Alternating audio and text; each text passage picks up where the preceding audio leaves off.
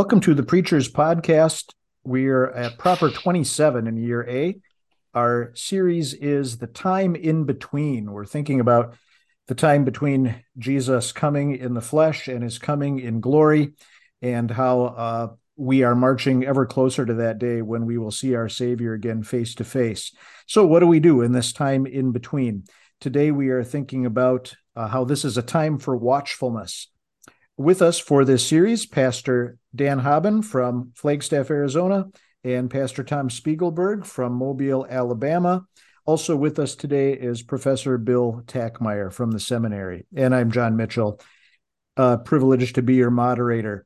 Uh, let's start with you, Tom. If we could tell us a little bit about this week in the Time in Between series, if you would. Yeah, all right. Thank you much. Good to be here. Uh, welcome, Bill. Um, good to see you, Dan. Good to see you, Jonathan.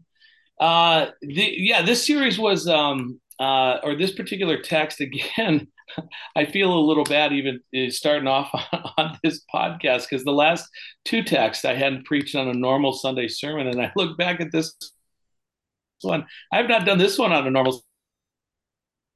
I think I figured I um, because it's also way at the end of the year, and I believe that sometimes it does not even come up. Is is that correct? Am I right on that? Like the twenty seventh or yeah. uh, getting towards the end of the Pen- Pentecost? Yeah. Okay. Well, in the in not the, not that it you know. Yeah. In the old series, yeah, the end of the Pentecost season got cut off. Now with the new hymnal, what happens when Easter is late is you actually uh, skip over the first uh, Sundays in the Pentecost season. So yeah, it used to be this one got cut off, uh, but probably not any longer. So we'll skip the early ones in the Pentecost season, but usually have this one. But yeah, good point. Okay. All right. That's good to know. That's good to know. So as I was going through this, um, again, just kind of struggling where to where it, and I believe that the, the, the new pericope also has changed around a little bit. You always had these yeah. uh, looking at the end times at the end of Pentecost, obviously, and then Advent always always kind of repeated that same idea. And in the new in the new um, the readings, I, I, don't know if it carries through for that. And let me ask another question as we start out with mm-hmm. that: uh, Is that the same sort of of focus where uh, Christ came the first time in Advent, coming the second time at the end of Pentecost, but you kind of throw those those two are back to back, if you will, like a bookend of the year? Yeah. Yeah, that's a good question. So I think kind of the default is you get a lot of the end time texts here at the end of the Pentecost season, and then Advent, the primary suggested reading for the first Sunday in Advent is the triumphal entry on Palm Sunday. But you could also do uh, the end of the church year, uh, Christ the King emphasis, and then the first Sunday in Advent. The alternate readings are more like Jesus comes again in glory, so his final Advent. So there is that option to get a little bit of that at the beginning of the Advent season. Mm-hmm. All right. So taking a look at this, and I just asked that just to make sure it's clear. But taking a look at this, so just from a practical parish perspective, I, I, I always struggled a little bit about how to do the end times and then start off on Advent. With this one, um, coming on chapter 25, I mean, that is the whole, that Jesus is basically just ex- expanding on what he's talked about with the end times already, and then giving a very practical illustration with the, with the foolish and wise Virgin. So I, I think with this one, with the time in between series, kind of where I, I wanted to to take the the worshipers, at least this was my thought, was as as we probably are going to touch on the end times at this point in the church year anyway. Uh, but also just kind of looking ahead, what does that mean to be con- continuously expecting and mm-hmm. waiting? And to to a larger degree, I wanted it to be not so much just a dissertation on the end times or what it's going to be about, but rather what does it mean to to wait? Like, how do you prepare for that? Yeah. What what does it look like? And I I tended to, at least in this one, to go a lot more practical, I guess, than than uh, just uh, pronouncement. Um, and and so that's kind of wanted to do was just kind of some of the habits or how do we continue to be watchful um, as we take a look mm-hmm. at because I think the bridegroom's not even mentioned in this. Sorry, I'm babbling on, but the bridegroom doesn't even come up in this. It's just about those that are waiting. Yeah. And so, anyways, my thoughts were just to okay, so we're waiting. So what do we do? Habits we get into, that sort of thing is what I wanted to bring out. Okay. Yeah. Thanks for that. Good. So that's kind of the emphasis that you would use with your uh, your listeners. Uh, Dan, could we hear from you a little bit about the first and second reading today, and then uh, we'll think about the gospel for our sermon text. Yeah, greeting, brothers. Uh, taking a look at the first lesson appointed for this Sunday, Isaiah 52 um, starts out, "Awake, awake, O Zion, clothe yourself with strength." Uh, I think the neat thought there is redemption is coming, and the gospel uh, nugget you are sold for nothing. Without money you will be redeemed. Um, so stay awake shake off the dust. And obviously that would fit in then with the gospel lesson as the 10 virgins are waiting. The second lesson first thessalonians 5 where paul says we're not ignorant about the coming of the end times um, but again we're waiting. And don't fall asleep at the wheel as it were as you're waiting. Um, why? Because God did not appoint us to suffer wrath, but to be saved. And then I like that encouragement at the very end build each other up in the faith. So encourage one another. And that just made me kind of wonder did the virgins encourage each other, or th- were they just kind of these 10 individuals, or was it two groups? Um, it's kind of got me thinking down that um, how to connect that second lesson with the, the gospel. Hmm, mm-hmm. Yeah, that's an intriguing question. Um, what what's going on in the parable uh, with these two groups? Um, well, let's go to that now. Uh, Bill Tackmier, could you get us started thinking about this text, uh, Jesus' parable, uh, Matthew 25, 1 to 13? I think the background of this text is so fascinating. It's it really is a festive occasion. I mean, they're waiting for the bridegroom to come. Uh, Hebrew weddings seem to have taken place at night, where the bride and her bridesmaids would get uh, ready at their house, at the bride's house, and then the groom would come and there'd be a festal procession through the city. The reason they're carrying lamps rather than, well, today bridesmaids carry bouquets, but they're carrying lamps because it was a nighttime, really parade that went through town from the bride's house to the groom's house. And the wedding banquet was usually held at the groom's house. So, you know, here are these young women, they're getting ready to celebrate uh, this, this uh, wedding, but the grooms, uh, the groom and the groomsmen uh, probably did the same thing that uh, young men do today before the wedding. Uh, my son-in-law was just uh, at his his um, brother's bachelor party on Friday and didn't get home till three o'clock. Um, apparently, the young men of the village would do something similar, and finally, they would arrive at the bride's house to lead the bride and the bridesmaids through the town. There'd be musicians, and you know, everybody has their lamps, their torches, and we're getting ready to celebrate the wedding and have the wedding feast at the groom's house. So I think it's good to emphasize the the festive background of the text.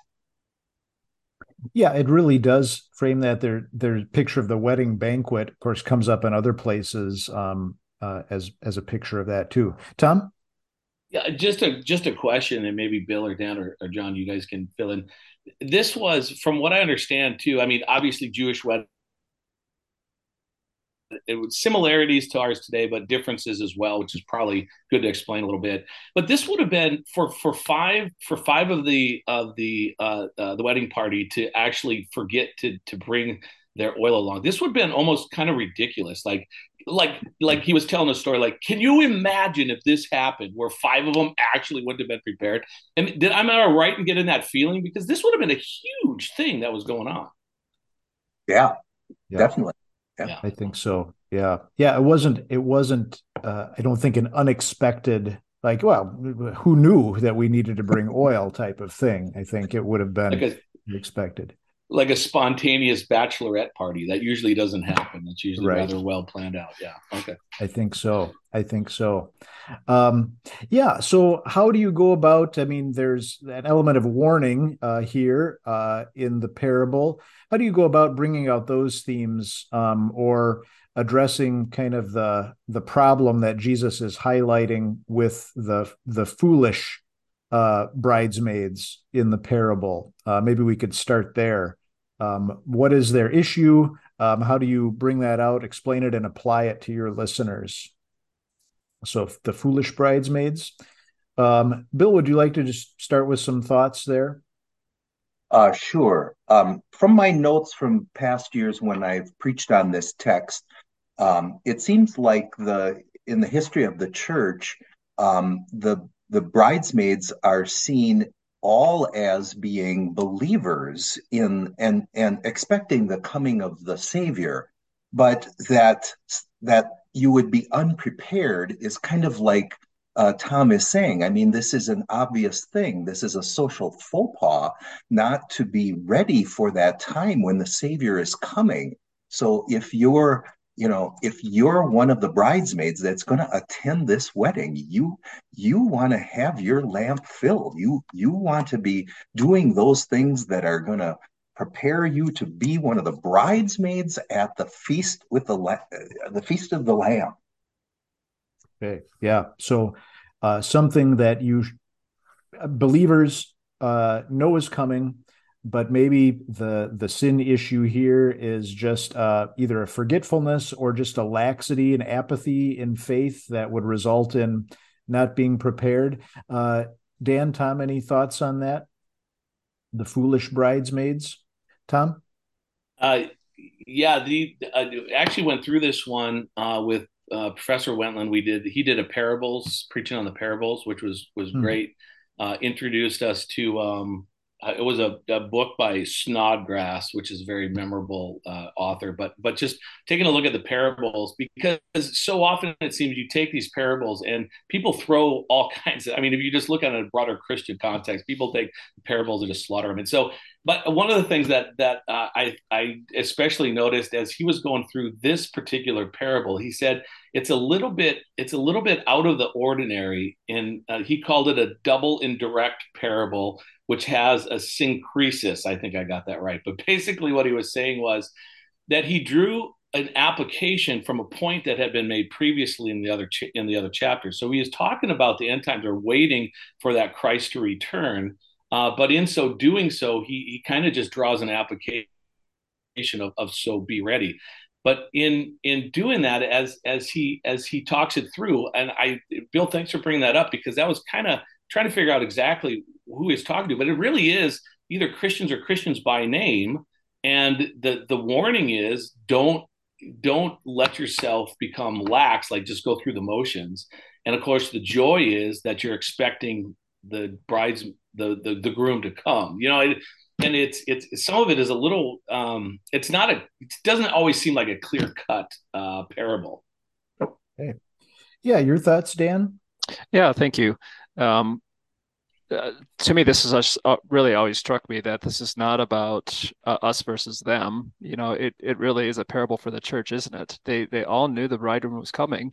Um, the foolish virgins were out there waiting as well. So it's not that they're not waiting. It's not that they didn't want to go to the the banquet hall. Um, but that's just it. It's not enough to want to go to heaven to be prepared for it. It's not enough to know that Jesus is coming again, right?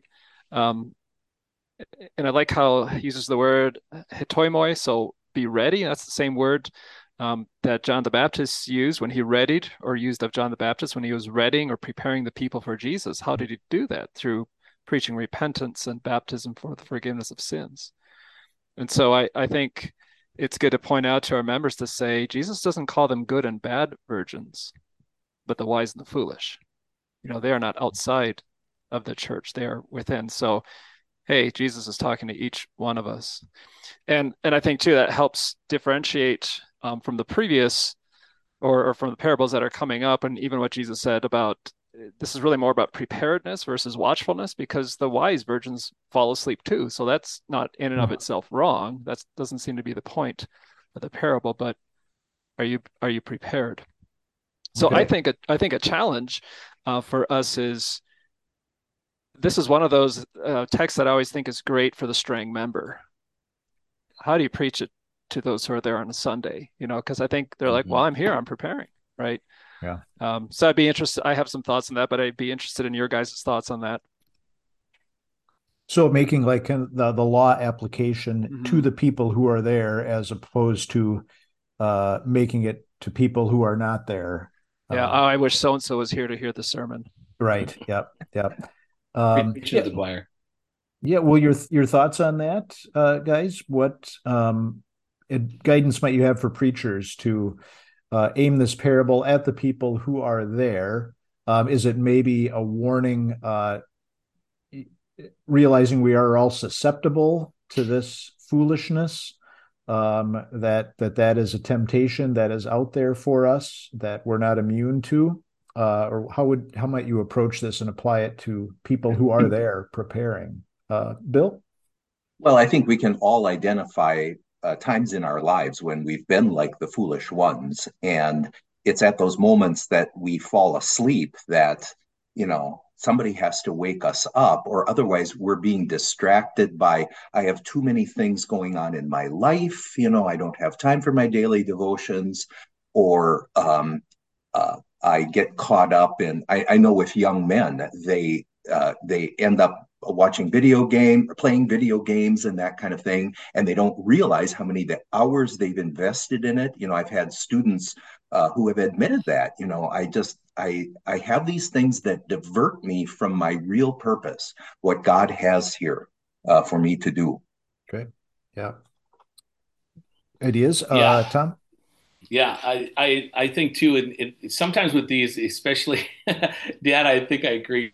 You're like, man, I hope so somebody's in church when you do this, but I found it helpful then to just in my own life. So how would I apply this to to me? Like how do I not prepare? For Pete's sake, I'm a Lutheran pastor, right? Am I am I guilty of this? And of course we are. Uh, but then put it into the practical. That that's why it came down kind of uh, practically uh, on the on the focus of this, and it, it, maybe calling it a ritual is a bad way. But I just took this training course uh, for the Coast Guard, in which they uh, you you you get to people within 72 hours of a major disaster, and the idea is to talk through um, whatever has happened. It, it, cuts down on stress and PTSD later on in life, and it's a very secular thing. But in the secular workbook, it even said how important it was to go back to um, the rituals or the habits that individuals had before a crisis hit because they rely on that those very wooden structures, if you will, uh, when a, when a crisis hits. And I was just thinking in my own mind. I mean, we I think we have to be careful that we don't put you know too much emphasis obviously on a, on a work righteousness or anything like that but there is value in how we work out our faith in fear and trembling so what habits do i get into that keep me watchful prepared and alert. And I think mm-hmm. that's somewhere where I was going to go. Some of my applications where worship is a regular habit that you get into. Of course, you can come to church and you can sit in the pew and get absolutely nothing out of it, as opposed to so i mean you could be you could be one of the vestal virgins in church on sunday morning too where you're just attending for the sake of attending but not getting anything out of it as as you listen to the word of god too but i, I think you're right in, in that kind of perspective just to say okay let's break this down practically what are the quote unquote rituals or regular patterns or habits that we get into in order to be watchful. And the one thing that popped into my head i don't know if you guys are deer hunters at all but if you have a deer stand before you know you get out at five o'clock in the morning it's pitch black your heart's pumping a little bit because you're just waiting for a giant buck to go around the corner. By the time it's 10 o'clock you're dozing off you're half asleep. So what do you do in a deer stand to make yourself alert in case a deer walks through well maybe that's some of the same habit forming you can do in your spiritual life when it comes to being prepared for jesus to return. Yeah yeah. Hey, good suggestions. Uh bill? Well, what Tom was saying makes me think too, you know, the rituals of the church, they sometimes seem um, kind of uh, hackneyed or, um, you know, motions that we have to go through. But really, they're there to help us focus on Christ and his coming. Now, we'll be preaching this sermon uh, in the month of November when you've got the holidays coming up and the pre-christmas season becomes just this frenzy of buying and you know you lose track of I, i'm preparing here for the coming of my savior. Um, you know what more important thing can i do than be meditating on his word than be receiving his sacrament you know the, these are the the routine things like tom is saying in the life of the church that will help us to stay focused and keep us awake okay okay uh, Dan, you had some thoughts also? Yeah, thank you. Um, I picked this up from Concordia Pulpit Resource uh, a while back, and Howard Gleason had these thoughts. He said that um, you know Christians are a lot like puppies. You know, they have a great desire to please their master and will listen to the command to sit for a moment or two, but then they're easily distracted. They want to chase something or choose something. Um, it's only with practice that the puppy learns to concentrate and focus on the task at hand. And I think the same thing too, right? We too want to listen to our Lord and Savior, but we we get distracted. So what are those things that are pulling us? Um, school, work, hobbies. Um, and I think of the passages like, um, you know, Tom brought up Philippians 2, work out salvation, fear, and trembling. You know, think of Hebrews 4, make every effort to enter the rest. Uh, think of what happened to the Laodiceans. Materialism, they were neither hot nor cold. And what does Jesus say? Buy gold from me, right? And so, um, how do we how do we fill that vessel of faith? And I guess that's one thing that I had struggled with as well. Is you know what what is the oil? Um, mm. what does that represent? Yeah. And I think with my reading, you know, is it faith? Is it the Holy Spirit? Is it the works prompted by God's love for us? I, I think finally it's all of the above. And I think it's good to think of it that way more the container. So, what am I putting in this container as I'm waiting for Jesus? Is it a Jesus of my own making? He's loving, He'll forgive me. It doesn't matter how I live. Uh, am I filling the lamp with my own good works? I'm a church council president, you know, rather than this continual repentance of, boy, I'm not serving as I really ought to serve. Is it my own smarts? Is it my health, my good looks? You know, what is it? that you filled that container with, which in the end is just going to leave that flame sputtering. Yeah. So, yeah, what are you filling that container with? Good question. Uh, Tom? Yeah, Dan, and that's probably a great question to bring up because, you know, again, sometimes in these parables, and you can't always push it too far, but the same question came up was, so what is the flame, the oil, the lamp? Um, and I like, I like how you didn't specify the one thing because I had some, one of them said, like, the flame is faith. That's what produces. The oil is the grace and the power of God's word, the word and sacraments. And the lamps is the outward form of Christianity that that's poured into in order to encourage our flame. But I don't even know if we have to go that specific, right? Like, the, the, the, I, I, like how you just said it. It's like, okay, well, this is, this is what, what, what are we filling ourselves up with other than what we should be? And that's going to be how our, our faith is produced. Yeah. Mm-hmm. Yeah. Yeah, I guess I've tended to deal with it that way and just kind of as a whole, uh, rather than breaking it down. Although it's not probably not bad to do that or see you know uh, correspondence between the particular thing and a spiritual concept. But um, yeah, I guess I've kind of dealt with that as a whole. But with preparedness, yeah, what what's going on in my life? What habits am I forming? Uh, right, what am I filling my time with and occupying myself with? That would either make me ready or not ready uh, uh, Tom? I just ask a question, and, and um, you can tell I got my coffee. I'm in a talkative mood. But let me ask you guys this is, I mean, in your perspective, this is a pretty law based text, right? Like there's, mm-hmm. there's not a, there's, well, I won't say there's no gospel in it, but what, so what did you do with the gospel? Did you infuse something in? That's kind of what I ended up doing because mm-hmm. I did bring it back to the bridegroom or to Christ. But what, what do you, what do you, what do you guys do with this one? Yeah, let's talk about that gospel emphasis from the text because you know it. Yeah, it ends with uh, the door being closed, right? I mean, so it is a very warning uh, tone uh, that comes across here. So, what about gospel points from this text? How do you proclaim the gospel from the parable of the the ten virgins, the ten bridesmaids? Uh, Bill. Well, I would say uh, 11 verses 11 through uh, 12, well, maybe a little in 13 too, huh? Do have gospel in there, you know, that they went into the wedding banquet. We don't get to see it, but boy, uh, your appetite is kind of whetted for it. You know, what's going on in that in that wedding banquet, and I want to be a part of that.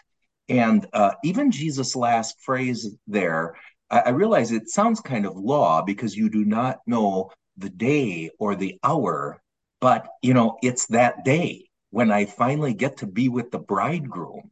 Uh, this is, you know, an anticipatory thing. Uh, the the uh, parable is trying to build that anticipation in the hearer, that I want to do everything to be in that wedding banquet. I, I want to see Jesus in the end. I, I, realize we don't get to see much of the bridegroom. You know, he's just there at the door and he's closing it, but but he is in there. The the bride is the one who's not mentioned. You know, the groom finally does come. And you know, everybody's so excited. We're gonna join the parade now over to the groom's house. Um, so I would say the gospel is in there, but it's in such a tantalizing way that we as the preachers have to bring that out. So expound on the wedding banquet, the whole concept. Um, and I could just mention that this is before the previous uh, sermon series uh, called "Tell Us a Story." Also, so four weeks before the Sunday we're talking about. Um, the parable of the uh, the king who has a wedding banquet and invites people and nobody comes. So you preachers are preaching on this text and they preached on that one too. Uh, I think similar themes, but there also we said the gospel in that parable, which is also contains a warning, is there is a wedding banquet to which uh, the king or here the bridegroom wants us to come. So kind of that backdrop. So as, as, you said bill sort of fleshing that out this is god's gift to us and he wants us to take part in it. Uh, dan? I wonder if um, so building on that right um, the groom well who is the bride? The church is the bride. I mean throughout scripture uh, that picture is so clear. And i think as you're preaching the law the impression that our members are going to get is okay i just got to do better. I just got to i got to focus more. I got to drink more coffee before i come to listen to tom's sermon. I've got to you know show up on time. I got to be a better church council member. And then to go no wait a minute. You're missing the point. The groom has already dressed you. He has prepared you. Mm-hmm. be filled with his promises. Be filled with his love and his forgiveness. And you know if it's a communion sunday just think when you come up to communion today you're going to be trimming that wick you're you're filling that vessel with the very mm-hmm. body and blood of Jesus. How awesome is that? You are ready, right? And I think leaving it at that.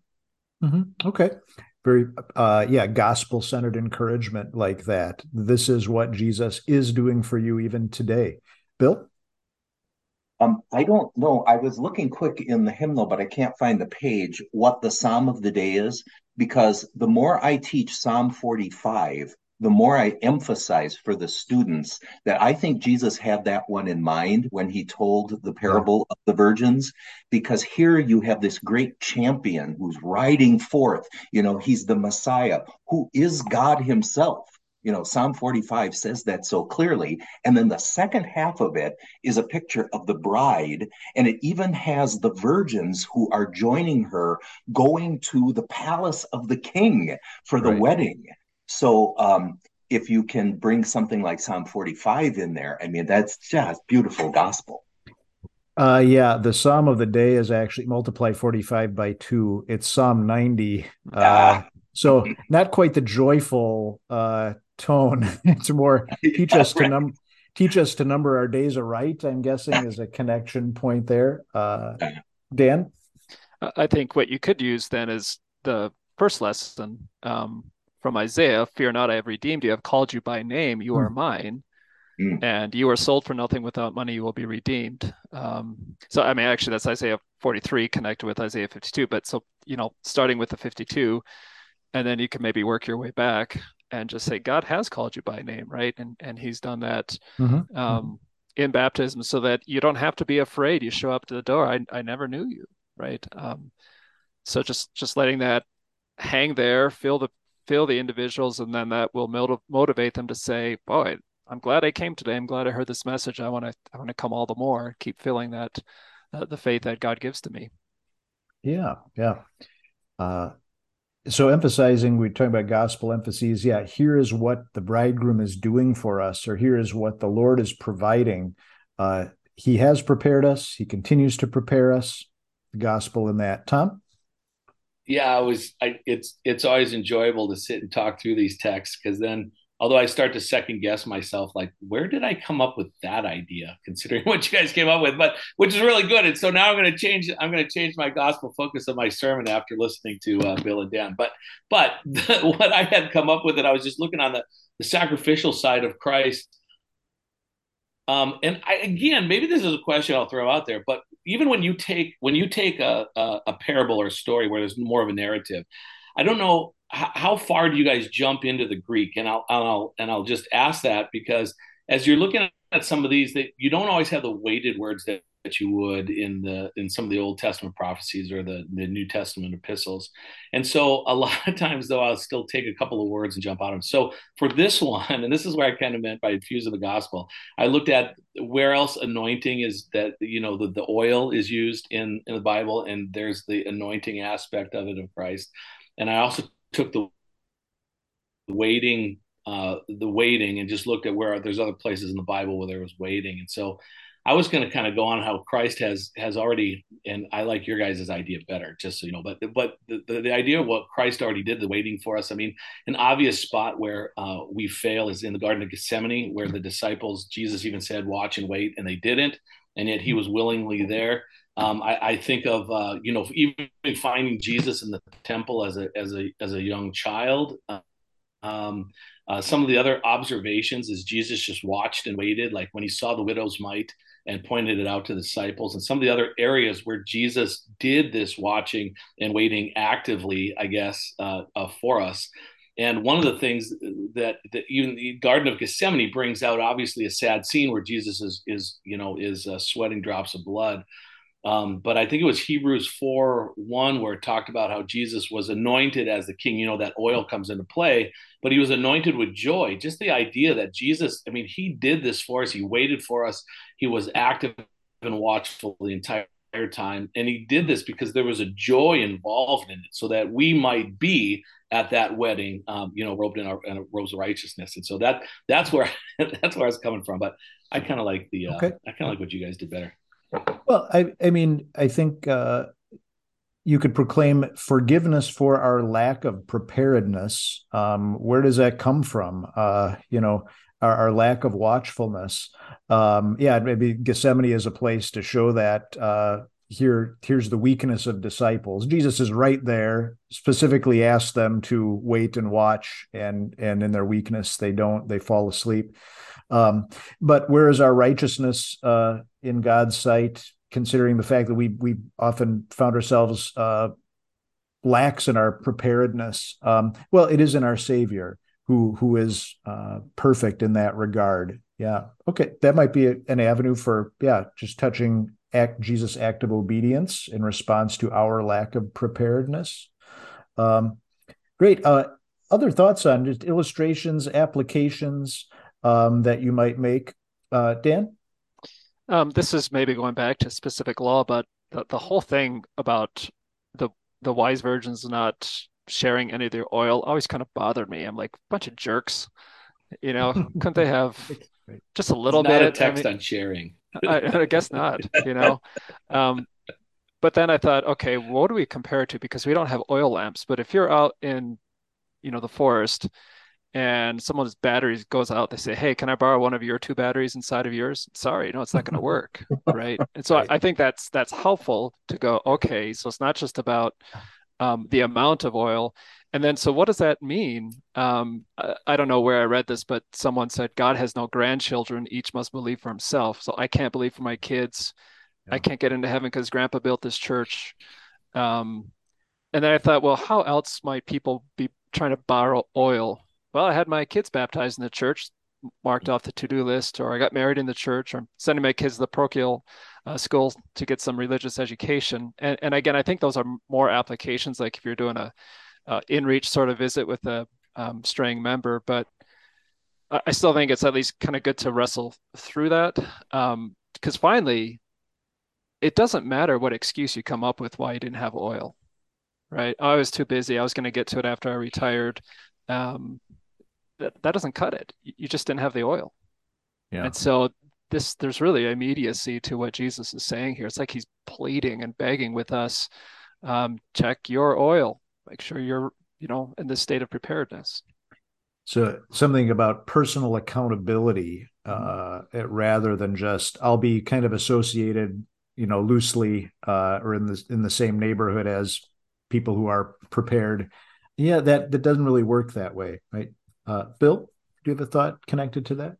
Um, yeah, I guess I have a, a little bit of a thought. I suppose the wise virgins could think to themselves, you know, well, if we give you half our oil, we're going to get halfway to the groom's house for the banquet, and mm-hmm. the whole parade's going to be dark. So, you know, uh, my my faith, my the the means of grace that God has poured into me are so precious that I can't let my faith die um, for the sake of somebody else. It's kind of like when you go on a on a flight, and the instructions that are given is you have to put your own face mask over um, your face before you can help somebody else.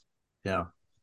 So Jesus speaks to that first part. You know, be attentive to your own personal preparation here. Um, mm-hmm. yeah, there's a time and place to think about helping others, but first it has to start with our own preparation. Okay. Um, great. Um, yeah, so we've talked about law, gospel, some some applications here. Uh, any ideas for uh, kind of an uh, theme ideas, or just sort of bringing things together? Um, the main thrust of the sermon, uh, or theme theme ideas if you've got some you're working with. Tom. Yeah, uh, just kind of going through this and, and thinking through it more practically, and, and keying off of kind of what Bill said too you know, by this point, we're getting into the month of November. And I think I, I could be wrong, but I think more and more Christmas gets difficult for I, am in suburbia, right? So you got suburban families. Um, they're not worried about putting food on the table, but just the the concern number one, I think that sometimes parents have that consumerism and materialism will overwhelm their kids because you're it's thrown at you all the time right? Number two, just the busyness that results. Like Christmas, Christmas has fundamentally changed societally, and so I think it, it seems, and maybe this is maybe this isn't everywhere, but it seems that families kind of struggle. Uh, I need some sort of framework going. How do I, how do I deal with the commercial aspect and secular aspect of Christmas? Um, uh, even so I can pass something on to my kids who's going to have it more than we are come 20 years or whatever happens. And so uh, some of the practical um, i'll just give you an idea of where i think i would go with this one and actually the next two sundays as well as we're talking about this time in between you know like like, like this this is the time when you're waiting for something to happen, whether it's waiting for a, a, a, wedding to come or waiting for a deer in your deer stand. Here's the time to think it through and kind of put into place, um, uh, you know, some of that. And so, uh, the, what the one thing I'd come up with is time in between, um, and three ways to prepare. And I think Dan had talked about just the preparation of it. And then next week, I think I would do the produce because we'll get to that in Matthew 25 and the last one promote. But my idea was then just to, uh, you know, after just realizing that joy that we have and what the Lord has done for us, then to give people a suggestion on how to how to hit the holidays. Now I had just three ways to prepare, but I hadn't come up with those three ways. But it was going to be something about how to how to uh, you know how to how to mm-hmm. hit the uh, just the the material crush that comes. Uh, something about the spiritual aspect, just taking the time, making sure to be in regular worship, like if it's an ad mm-hmm. and spending some time on the emotional side. I mean, the epistle for today had just some real good, I think, practical applications to it as well. Uh, I wasn't sure exactly where I was going to go with that, but I did have one um, one illustration I thought that would work well, uh, and it was on the, the the, the English word generous. So I, sometimes I you run across these illustrations and they've been around for a long time, and some sometimes nobody's heard before. But apparently, the the word generous comes from an old Latin word that means of noble birth. Have you guys heard this illustration before? Hmm, I, okay, so. so. The the uh, generous comes from an old Latin word that uh, meant of noble birth. So, like in the 14th, 15th, and 16th centuries, uh, the word generous would describe somebody from a noble lineage or high birth. Eventually, by the 17th century, it came to signify a variety of traits or, or character or actions historically associated with the ideas of actual nobility. So that was the you know the the the the honor and everything else, the the strength, the richness, the gentleness, and the fairness. All that came with being a noble. There was a higher calling and a higher purpose. And I think I saw some of this too. And I don't know if you saw this too, Dan. But like even if you've lived in a country that doesn't have welfare, the government doesn't take care of the poor. There always seemed to be a sense with those that are more that there's an actual obligation help take care of those that are less off. And that's just a part of being blessed with what they have. I saw that in St. Lucia quite a bit. So um, that idea came across. So anyway, by the time the 18th century rolled around, it, it, the word generous just came to mean someone who would give or be generous. But I think you can go back to the original root of that word and just say, you know, here's the truth. We are, we are the nobility. We are uh, the sons and daughters of the king. We are, we're, we're not invited guests. We're, we're bridegrooms and bridesmaids. We're in the the inner workings. We're going to the bachelorette party and the bachelor party. We're we're there, and so as a result, so so so as a result, we we we act that way, like kings of. And, again, it's a that's you know application to it, but I like that idea of what generous used to mean and the values that went along with it, and maybe uh, because of our kingship, uh, because of our son and daughtership in the Lord, uh, that might play out as well. Yeah, yeah. Yeah, so good suggestions for so very practical applications for your people wherever you're at, whatever situation you are. How can uh, this preparedness, keeping my lamp filled? Uh, okay, what's that mean? What what does that look like in the next few weeks? Even, um, yeah, some just concrete instruction on that. Good. Any other ideas for themes or overarching uh, thrust of the sermon, Dan? Um, because of the time of the year again i guess i wasn't thinking so much christmas i just think i was thinking winter is coming. And so when i was in alberta for first 18 years ministry uh, one of the first bit of advice i got from my members is pastor when it's in the dead of winter you don't go anywhere without at least a half a tank of gas because something might happen and you just got to have that keep keep the car running until help can come. And so was it kind of a pain to have to top up always at the halfway mark? Yeah but what was the benefit? It was this peace of mind, you know, that, okay, mm-hmm. if I do get into trouble. Um, so a, a, theme along those lines was tune up for judgment day.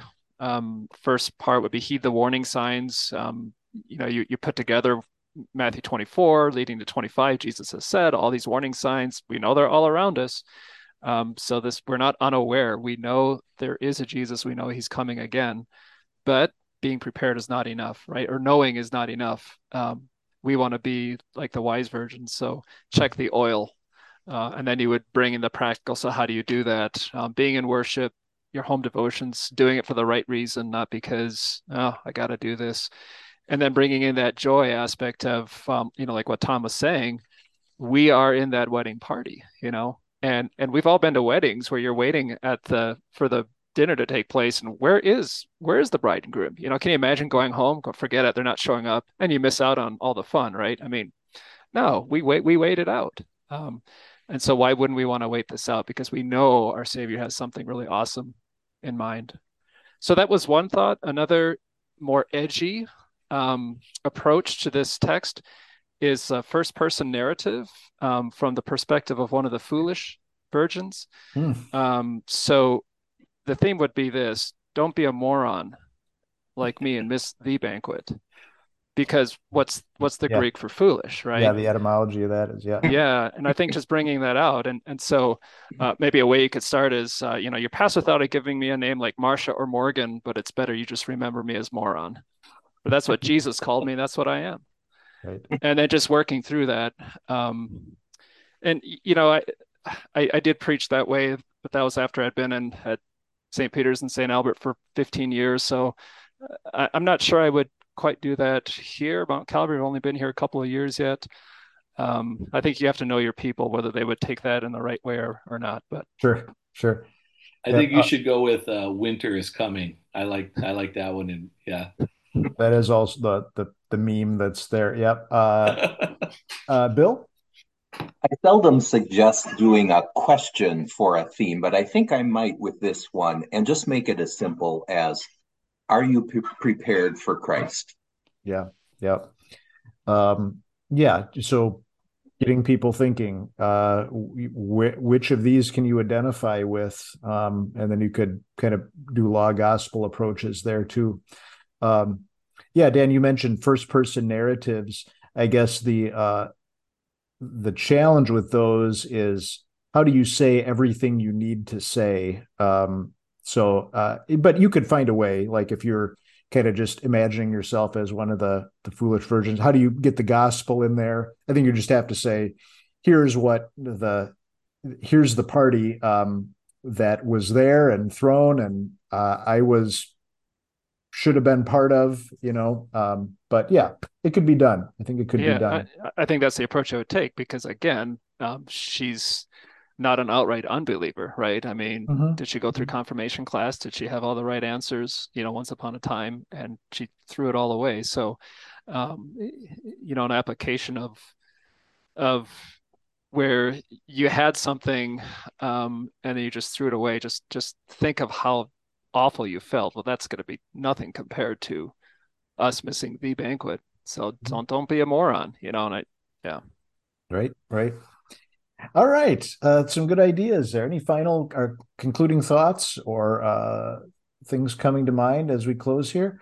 Uh, if not, I'll turn this over to preachers. Then um, have fun continuing to dig into this text and encouraging your people to be ready uh, for the bridegroom to come.